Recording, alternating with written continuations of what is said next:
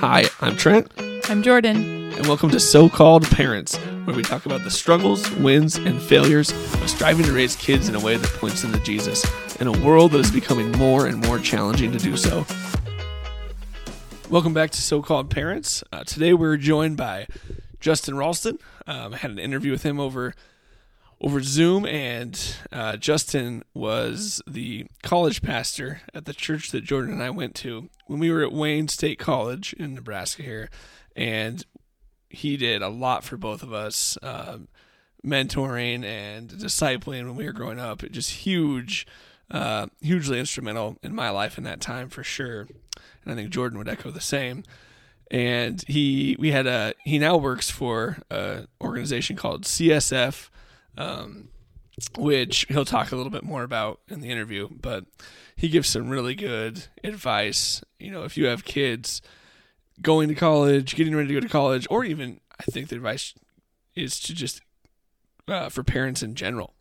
Um, it's just really good, and I was just I'm always blown away when I get to listen to him and just really appreciate him.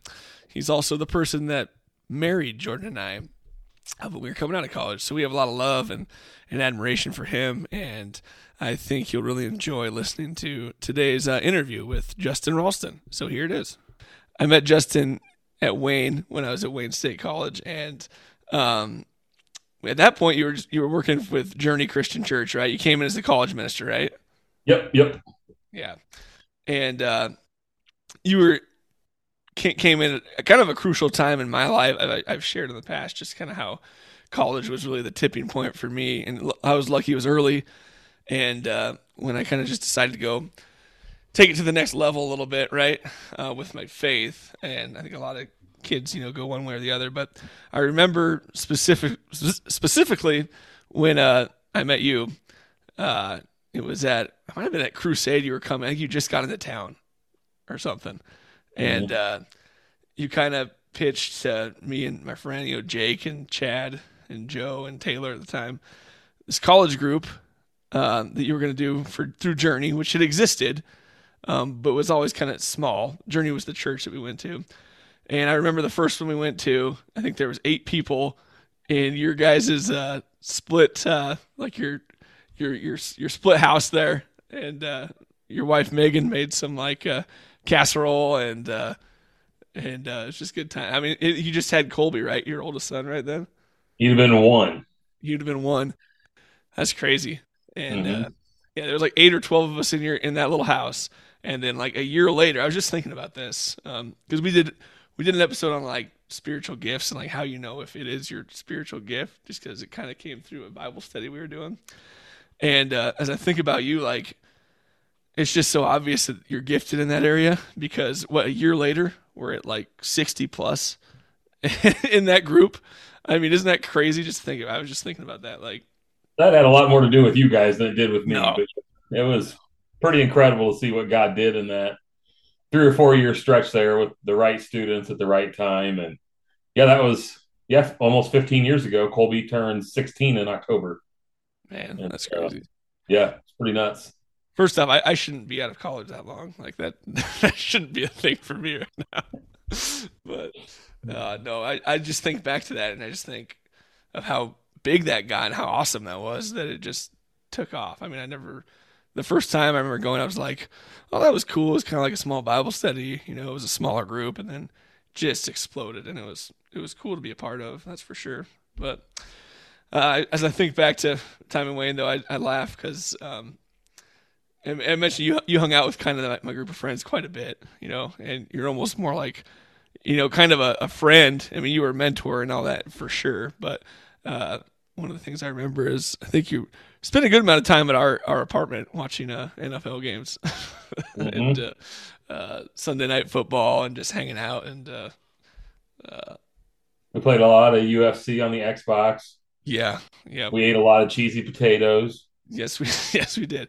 Whatever was left over, whatever uh, my friend Taylor could bring home from uh, the grocery store, pack and save, uh, whatever he could grab. Just what was the game you guys used to play where you hid the ball under the blanket? that that was called tennis ball retrieval. Which yeah, I saw a broken finger once in that game. That yeah, awesome. I got it got pretty. To some people, I say that and I think, "What did you guys were you playing fetch? like, no, no, I could see how you'd think that, but uh, we, we did a lot of crazy things, but good crazy, you know. So yeah, you know, yeah, yeah, just good, clean fun. But, um, but when we started doing that, I had you written down right away because I knew you were someone that we wanted to have on and talk to because you're just, as I think of, I mean, college. It's just obviously it's a big moment, right? It's for, for kids as they leave, and um, I mean, I, I just think I was blessed that I just look at the people in my life, that group of friends, and then you coming there, and it was just God used you and them in my life in so many ways, and it was huge. And I just think, um, you know, I, I have you talk a little bit about what you do now, I guess, because you, you're not with, uh, not in that same position anymore but you you've with this new organization, well, this another organization, right? CSF. Like, have you talk a little bit about that and like where you guys are at and what it does and, and what it kind of looks like? Yeah, Christian Student Fellowship. They've been around for 40 be 45 years next year, or 50 years, 50 years next year. It started in Kearney, um, but I started working there about nine years ago, I think it is now, and uh, started just kind of transitioning into full time campus ministry. I was doing a lot of other things here at the church. I'm now the director of CSF. So I spend a lot of my time. We have 24 staff, interns, and residents. We have 13 ministries on nine campuses in Nebraska and South Dakota because uh, we have some international student ministries on some of those campuses. So I spend most of my time with the people who spend the time with students. Uh, right. But it's funny you were talking about starting stuff here in Wayne, and um, we are actually planting a brand new campus ministry at USD, University of South Dakota in Vermillion. That's only 40 minutes from where I live here in Wayne. So I'm actually going to be the one that starts it. Oh, uh, nice. There for a year, uh, a year and a half. I'll just drive back and forth from here in Wayne. And um, I've got, uh, I started with five students that I knew. Uh, four were from here in Wayne that wanted to do this. And now I think we're up to 11 students who've reached out who want to be on the launch team. And uh, yeah, just gets me thinking about what that looked like, you know, 15 yeah. years ago. And sounds eerily familiar. Like, yeah. And like the kids that are excited about it. And so, uh, but yeah, that's what we do now. Um, like I said, we're all over. We're at Wayne here in Wayne, uh, Nebraska Omaha, Nebraska Lincoln, Nebraska Kearney, Northeast Community College in Norfolk, South Dakota State up in Brookings, USD in Vermillion, Nebraska Methodist College down in Omaha, uh, Peru State College out in the middle of nowhere. And so, uh, and then we have international ministries on a few of those campuses too. Okay. So yeah, so primarily in the in Nebraska, in South Dakota. Yep. Right now, we've been talking to a few people in Minnesota, but uh, nothing's come to fruition quite yet. Right. Right. That's good. I wanted to mention that because I know we do have some people that listen that, and I know they they have kids that are going to college and a few for the first time. And so, you know, if they find their way on one of those campuses, that I know I would highly recommend finding that organization um, because uh, as I, as I think back to my experience, and Jordyn would say the same, just finding that group, the college group as it was called, you know, Wayne, like it was huge. Um, and you get we were super like, creative about naming things. Yeah, yeah, yeah, that's true. Uh, college group. oh, that's awesome. That's true. Yeah, I didn't think about that, but yeah, but yeah. So uh, yeah, I wanted to plug that in because I think it would be a good thing um, for everyone to check out, and it's just you know gives you a place to go. When I think of mine, like just going there, and you know, I was lucky. I knew my my friend Chad that Justin knows real well too. Like he told me, hey, you got to come to to this, and and so I went, and then you meet people, and I met all these other friends, and uh, just get around some like minded people. Um, and it's just a good thing for kids to do um, when they're going there. So, yeah, I wanted to throw that out there. Um, thinking about some questions to ask Justin, and I kind of uh, one came up, came up. You know, like you've obviously been involved with a lot of college students through the years, um, and um, I guess what what what things do you think like as you meet these kids and as they're choosing to you know come get involved like what things do you think like um, kind of help them gravitate towards choosing that and being involved with those groups and uh, you know and because sometimes it's just people just going i guess and then they that faith builds when they're there but yeah i would say uh, the number one thing is connection i mean if they're connected to somebody personally they want community Um, I think that's the big thing, but I would say it's authenticity. Uh, this generation is they're over the whole smoke show, lightsabers. Yeah. They don't have a problem with that, but that's not what's drawing them. Um, yeah. What we find is people just want to sit down and have real conversations and open scripture and uh, just talk about, even if they are not Christians, they want to know like what is there in the Bible? What do you believe? Why do you believe that? We we say this all the time, kind of half jokingly, um, but it's actually pretty accurate that I really I pay all my staff to have coffee and talk about Jesus. Yeah, like that's primarily what they do is they sit down. I mean, all of our campuses will have students flooding in the next two weeks, and our staff will literally spend eighty hours a week for the next three weeks sitting at coffee shops, buying coffee, buying lunch, and talking about Jesus and opening scripture together. And I think that's really what most students are hungry for is a real, personal, authentic conversation. And then when they have that, they'll go to the other things and they'll enjoy yeah. them, love them, and they'll grow from them. Right. That makes sense. Yeah. And when I asked that, I thought, you know, well, for me, yeah, it was connectedness. It was people that I knew. It said, come hang out. And that made sense. I was like, well, that probably would be it. But yeah, the authenticity. Yeah, I think you're right. I think kids, and as I think about kids that when they leave high school and go to college, like, well, here's now a chance for me to have these adult conversations where I, am viewed as an adult now, right? Like we don't know your mom and dad. I'm, you know, people you come, they don't know who you are, and it's, um, it's you. And I think that was big for me too, as I think back, you know, into college, just the way you treated us as, um, you know, almost more peers and and while still pouring into us was was really cool. So you were all more mature than I am, so that helped. yeah, yeah. Well, probably, you know, but who knows? if anything, we were probably on the same level, which is why we got along so well. Right. Yeah. Yeah. Just one of the guys. So, uh, the other thing I had, I was going to ask, um, and you said, you I mentioned you, you, you've obviously met a lot of parents, especially when you did college group, you know, and we had parents come every week to help um, serve because we had a meal too, um, and a big meal, usually a fantastic meal back when we did that Wayne.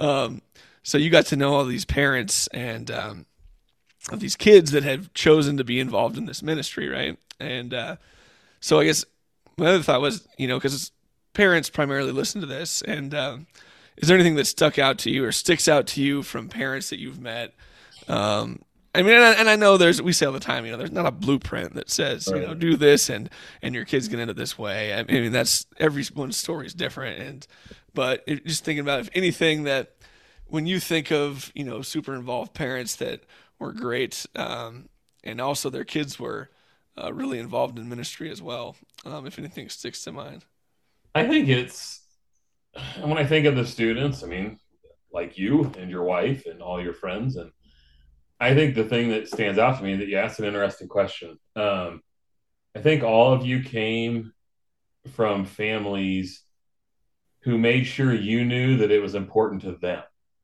Yeah. Like their faith was authentic and they let you find your own way, but it wasn't a deal like you were you were going to go to church, you were going to be involved, you were going to have spiritual conversations, not because they were forcing you to have their faith, but because their faith was so important, it was what they wanted to talk to you about. And I think about that a lot. I mean, I have kids that are in high school now. Right. Yeah. And like, that's the one thing that, like, I don't want them to have my faith, but my faith is the most important thing to me. And so it's a natural conversation that we have. Yeah. And so like, I think of students that were really just, for lack of a better term, killing it for the kingdom when they were in college. And most of them either if, if they came to college as Christians, they came from families who their parents were they were invested in the kingdom of God. And so they came to do that. I say this all the time when I go speak at churches, like if you're if you're a Christian kid in high school, like I say this to my 16 year old now, like when you go to college, don't just attend something. Like we're right. we're losing. Like a college campus is 85% on a good day, non-Christian.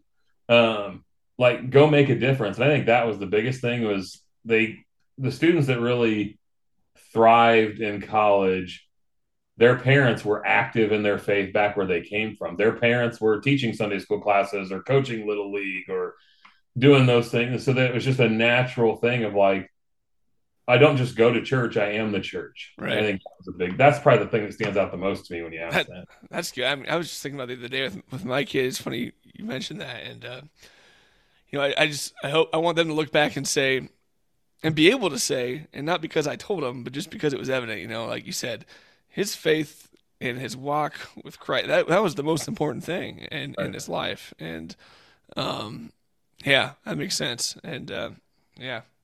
Yeah, well, thanks. I, I, appreciate that insight. That was good. Um, I know I, I, threw out when I when I asked you to to come on if you had any you know scripture that stuck out, and you and you did shoot me Psalm one twenty seven, and it's pretty short. I'll just read it, and then you can just kind of talk to it about it. Um, you know anything that stands out to you about it.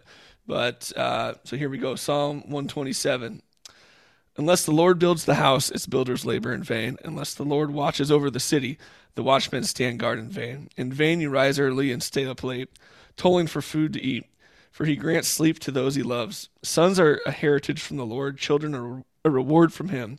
Like arrows in the hands of a warrior are sons born in one's youth.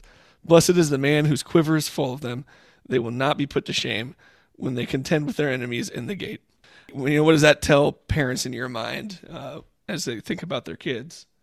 So it's one of my favorite verses. Um, it's going to be a tattoo on my body someday. My wife and I have a deal that I can get a tattoo and I lose enough weight that I feel good about taking my shirt off and showing it. so that that might not happen very off soon. But uh, so this is I love this verse. This is my pet peeve. Um, this will all your viewers are going to be angry. You're going to get emails and phone calls, and, but so my pet peeve is this: that like I am very, very against. Um, like my job is not to protect my children and shelter them, and um, like just worry that they're going to fall away from their faith. Um, I love this verse because this verse says that my kids are weapons like my that God gave me kids as weapons for the kingdom of God. Like arrows in the hands of the warrior are children of one's youth. Blessed is the man who fills his quiver with them. Like that's an active, let's charge the hill, die hard. Like, like let's go do this. Put them out and, in the world. Right? Yeah, and I love that verse that like I certainly want to protect my kids. And I certainly want to keep them safe. And I right. certainly there are certain boundaries and things that I put in place for my children. Um, but my kids are supposed to engage the world. They're supposed to engage the culture. They're supposed to take ground for the kingdom of God. Uh, my job is not to stick them in a cabin in the middle of nowhere until they're 23. Right. Uh, my job is to pull them out, bend them back, and shoot them into the world for the kingdom of God. Um, and that that's like my pet peeve is like I'm certainly fearful for my children. Right. Uh, I think I I think my kids are my oldest son Colby and I were just talking about this last week that I can't fathom growing up in the culture that he's growing up in with social yeah. media and um, all the distractions and all the, the yeah yeah like I I can't fathom how careful he has to be compared to how I did when growing up and some of that's good um but like I tell him all the time like you can't live a fearful life. Like you are that verse is you are an arrow in the hand of a warrior. And that means my job is to use help my kids learn how to be in a good way, weapons for the kingdom of God. Like they are supposed to take ground. And so that's my favorite parenting verse. It's my favorite.